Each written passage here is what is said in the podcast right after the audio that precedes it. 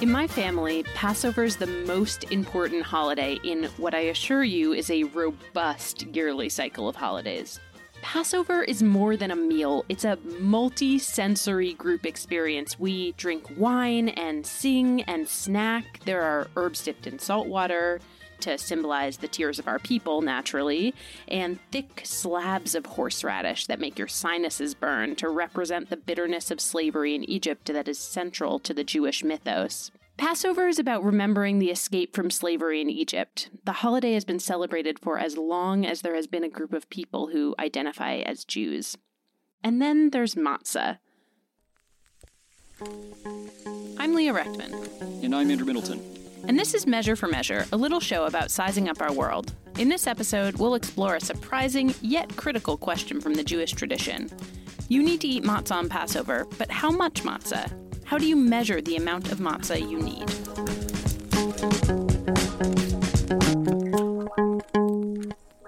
Andrew, do you know what matzah is? I have had the um can I call it a pleasure? I've I have experienced matzah before. Okay, okay. It seems like you don't like it, and I appreciate and very much respect that. Do you want to say what it is? I'm not really sure if it's a cracker or if it's a building material. It just it just tastes like if someone mixed water and flour together and then just smeared it across a pan to get baked. Okay, I think that's totally fair. Yeah, matzah is like a flat cracker like bread. Most non Jews really like it, so I feel like the fact that you don't like it makes you an honorary Jew, and I'm surprised by that because you're so, so not Jewish. But here we are. The story goes that the precursor group to the Jewish people, too much history and religious studies there to explain further. Anyway, this precursor group was enslaved in Egypt, and they were in such a rush to bake their bread and leave that the bread didn't have time to rise. Hence, matzah. Here's a professional matzah baker named Rabbi Meir Kirschner from Manhattan Streit's Matzah Factory. For those who know, it's the pink boxes. Anyway, he's explaining the Passover tradition and the role of matzah. The eight day holiday of Passover commemorates the Jewish people leaving slavery from Egypt. Right. And they didn't have enough time for the dough to rise. They went into the desert with the dough on their shoulder. The sun baked it, and boop, we had our unleavened bread, matzah. So, Jewish religious practice relies on a historical tradition of Jewish law. I, I need to get some basics out of the way if we're going to talk about measurements of matzah. Jewish laws are analyzed and refined and discussed over the last 2,000 years or so. And according to that Jewish interpretive tradition, the amount of matzah you would have to eat to fulfill the obligation of eating matzah is wait for it the amount of food that counts as having eaten food. Okay, that doesn't actually sound very helpful. Do you ever lick the spoon to try batter just before you put a cake in the oven? Oh, yeah, obviously. Or sneak a fingerful of frosting from the base of a cake? So, is that does that count as eating? Have you ever had a girlfriend who maybe takes one eighth of your smoothie when you ordered a smoothie just for yourself? That does sound familiar. Did she eat or did she not eat? Did she eat or did she not eat? This is what the rabbis want to know. I'm so glad that this is covered. Right. So much like that girlfriend of yours, whomever she was, that amount of smoothie doesn't necessarily count as eating in a rabbinic context.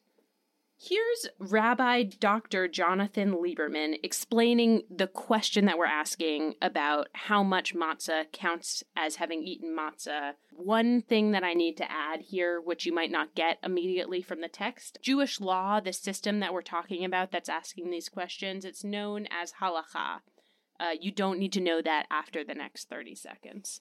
Most of you, I think, will be familiar with the concept of the volume of food which is considered to be eating. And you will you will know that this volume, which the halacha talks about, is called a kazayit.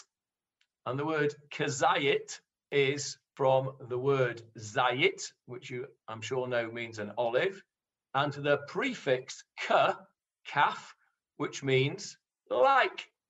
So what the amount of food is, is like a olive size, like an olive size of food. So, according to Jewish law, as the rabbi in the clip was saying, the correct amount of matzah to eat is The volume of an olive, obviously. It's just the volume of, of an olive. So going back to the girlfriend and the smoothie, If as long as she had a sip that was smaller than the volume of an olive, it didn't count. The amount of matzah to eat to be considered as having eaten matzah is the volume of an olive.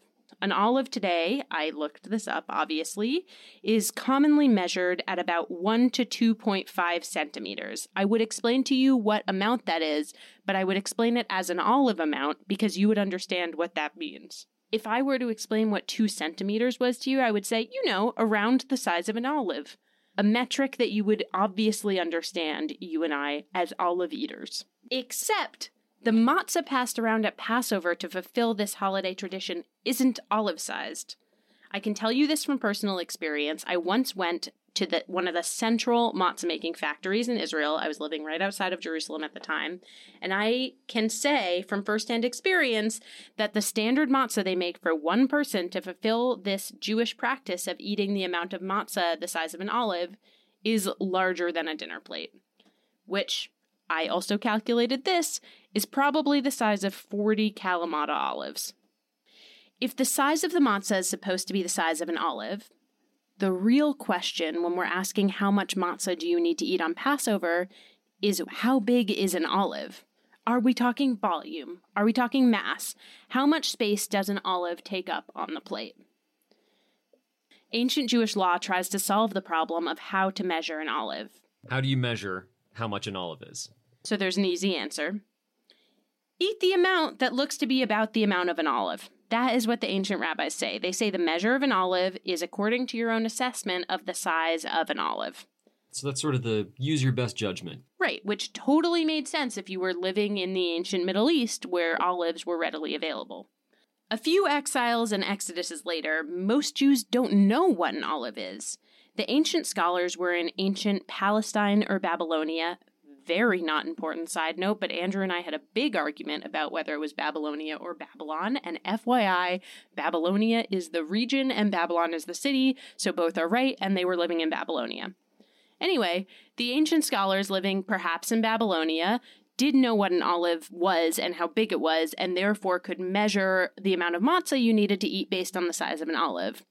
But many of the rabbis interpreting ancient Jewish laws aren't in the Middle East. Most of them aren't. They're in medieval Europe. And in medieval Europe, trade is limited. It is not a fun time. And olives are certainly not accessible to lower classes. So, what is an olive? An olive is a figment of the Jewish imagination. An olive is a fantasy. There is no medieval European Jew who had actually seen an olive. I suppose that makes sense because I can't imagine the olive production was very high in medieval Poland. Right. Not a lot of olives in the time period we're talking about, so they are sort of guessing at what an olive is. Luckily, the olive was a pretty common measure throughout ancient Jewish law. That means that it was used as a comparison to other standard items as well. The ancient law says that an olive is smaller than a dried fig. I'm seeing some consternation. Do you want to add something?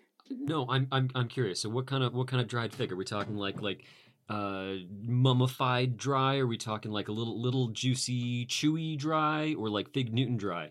Right, so you're bringing up two good questions that both make this comparison extremely not helpful in figuring out how much matzah to eat per how big an olive is in ancient Palestine. So there are two issues. One is that medieval Jews didn't know what a fig looked like. They didn't know what an olive looked like for the same reason. They were poor and they did not have access to trade. The other issue is that it's not clear how dried, exactly like you said. Is this desiccated dried? Is it lightly sun toasted? We don't know. So we don't know how big a dried fig is. However, an 11th century Spanish rabbi, okay, this is going to be a bit of a long slog, so just bear with me. All right, what do you got? Okay.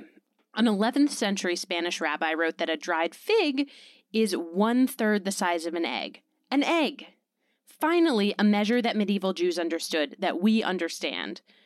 They raised chickens and they knew where eggs come from. Cool. Okay, so if we can relate eggs to figs and figs to olives and olives to matzah, we just have to figure out what the standard egg is. Is that like a like a chicken egg? Is that like a grade A extra large comes in a dozen carton? Right. So I guess I was assuming chicken egg, and for whatever reason, the scholarship I was reading was also assuming chicken egg. So I think that we can all say that this is a chicken egg. I don't know why we're all making that assumption, but that's what I read. Probably not an ostrich egg. Not an ostrich egg. So we're talking about chicken eggs here, even if they didn't know how big a dried fig was. If one assumed that a dried fig in ancient Palestine and a dried fig in 11th century Spain were the same size, you could say that an olive, which was equivalent to the size of a dried fig, was less than a third the size of an egg. Bingo! So we have a standard measurement here. This logic is using the transitive property of a dried fig to confirm at least the size of the measurement of an olive, tying an olive to a recognizable measure, an egg. So if A is like B and B is like C, then A has got to be like C. Exactly. Okay, there are maybe one or two more here. Another text says that 15 eggs were much more than 60 olives. This means that one olive was much less than a quarter of one egg. Also, one dried fig is several times greater than an olive, so if a dried fig is the size of one third of an egg, that means that an olive could be at least as small as one ninth the size of an egg. And then we get back to your question, Andrew. Chickens lay eggs at different sizes. How big is a chicken egg? A young hen is going to produce smaller eggs than an older, more mature hen. So, what's the standard egg? So, the medieval rabbis had a little bit more to say. They worked to calculate the size of matzah required to be eaten on Passover by the size of an olive via the size of a dried fig via the size of an egg, like we were just saying. Okay, sounds like a pretty solved problem then. Yes. However, there's still some confusion. Uh oh. Like what?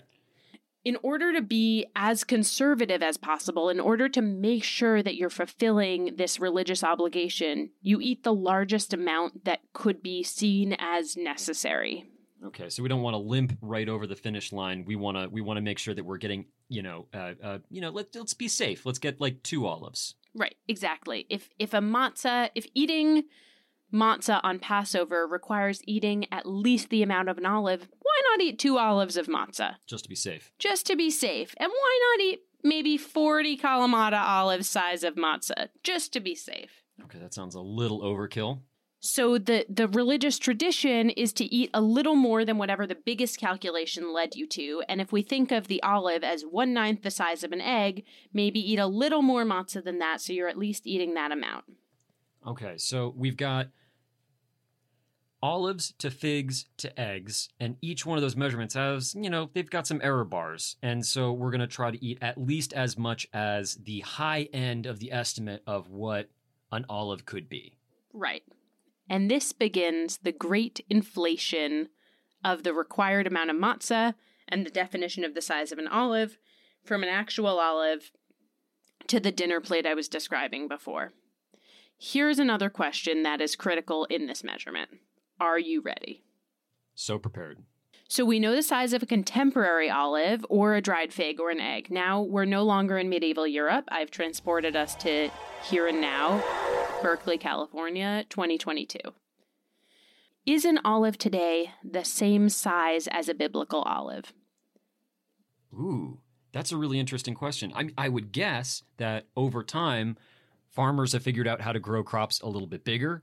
Uh, chickens grow faster and they lay bigger eggs. So are olives a lot work? Did olives used to be a lot smaller than they are today?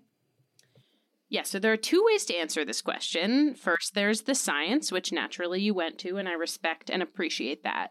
So we know how big olives were in biblical times. We actually don't have to guess. Like, of course, you're right. We have better genetic modification, we have better agricultural mechanisms today than we did in ancient times, but also we literally have olive seeds and we have fig seeds. In fact, archaeologists have dug up seeds from that time olives, figs, other ancient fruits and grains, which they found in an in the ancient stronghold of Mount Masada in the Negev desert. And here's a clip of them talking about growing a fig tree out of an ancient fig seed, which I think is extremely cool.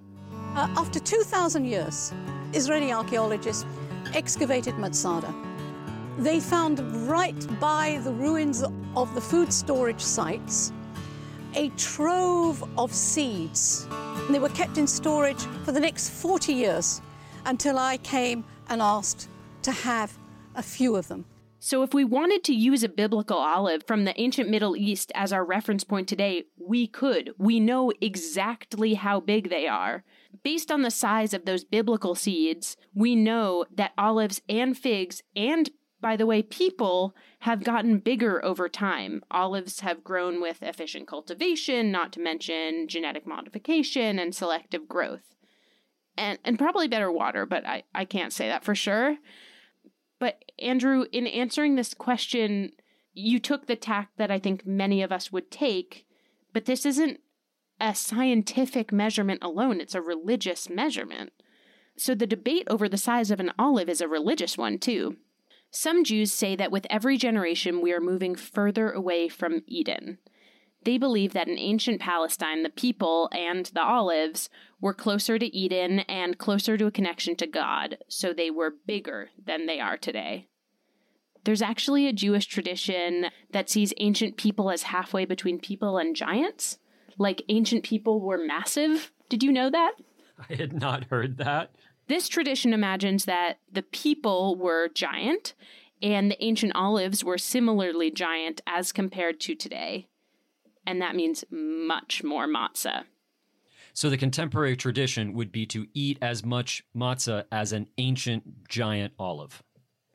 Something like that, I think. Uh, yeah, so many Jews have stuck with the tradition of the Middle Ages. They eat more matzah than you think you would need to fulfill the bare minimum of the tradition, and that way you know that you're eating at least as much as your ancestors. And that's actually exactly the point of the olive as measurement system because we've been talking about it and and I think it's really fun to dig up these rabbinic arguments in terms of a system of measurement, figuring out the the biometrics and the history and even the science and the transitive properties like we've been talking about of matzah to olive to fig to egg, eventually to some kind of religious tradition. But the fact is that the whole Passover tradition eating the matzah and the horseradish, and gathering with family to remember the enslavement and liberation of the Jews is about creating consistency and connection with Jewish people over centuries and millennia. Ancient Jews cited the olive as an easy and understandable measurement, but the olive became, over time, confusing and unclear to their Jewish successors living in Europe. Ancient people had thought they were sending an obvious signal into the future. How much do you need to eat? They said an amount the size of an olive, about the size of an olive, but the metaphor was lost, and the measure of an olive forgotten as the context and culture of the Jewish people changed. And in this way, the olive as a system of measurement is just like any other system of measurement. How tall are you, or how much do you weigh? Well, your height is in centimeters or inches, your weight is in kilograms or pounds. But how much is a pound? How high is an inch? This much. About that much, you know? Like this or like that. We need shared symbols on which to produce metaphors and explain ourselves in language to describe objects without actually sharing that object. How many olives tall are you? How many olives do you weigh? And for how long will we know what that means? The story of the measurement of an olive is the story about trying to set our experiences onto an ancient template so that even while we are separated by thousands of years, we can celebrate together. We can understand each other. Measure for Measure is a limited series from Ministry of Ideas. Measure for Measure is executive produced by me, Leah Reckman, created by Andrew Middleton, and sound engineered by Greg Friedel. Our music is by Siraj Sintu and Mackenzie Kugel. Thanks to Zachary Davis for guiding us in making this bite sized show. We'd also like to thank Rabbi Natan Slifkin this episode for his research on the Jewish legal history of the measurement of an olive, published on rationalistjudaism.com. If you enjoyed this episode, please rate and review us on Apple Podcasts. You can learn more on our website, ministryofideas.org slash measure, or find us on Twitter at Measure4M and Instagram at Measure4MeasurePod. That's with the number four. You can also email us at MeasureForMeasurePod at gmail.com. That's Measure for Measure with the number four. Thanks for listening. See you next time.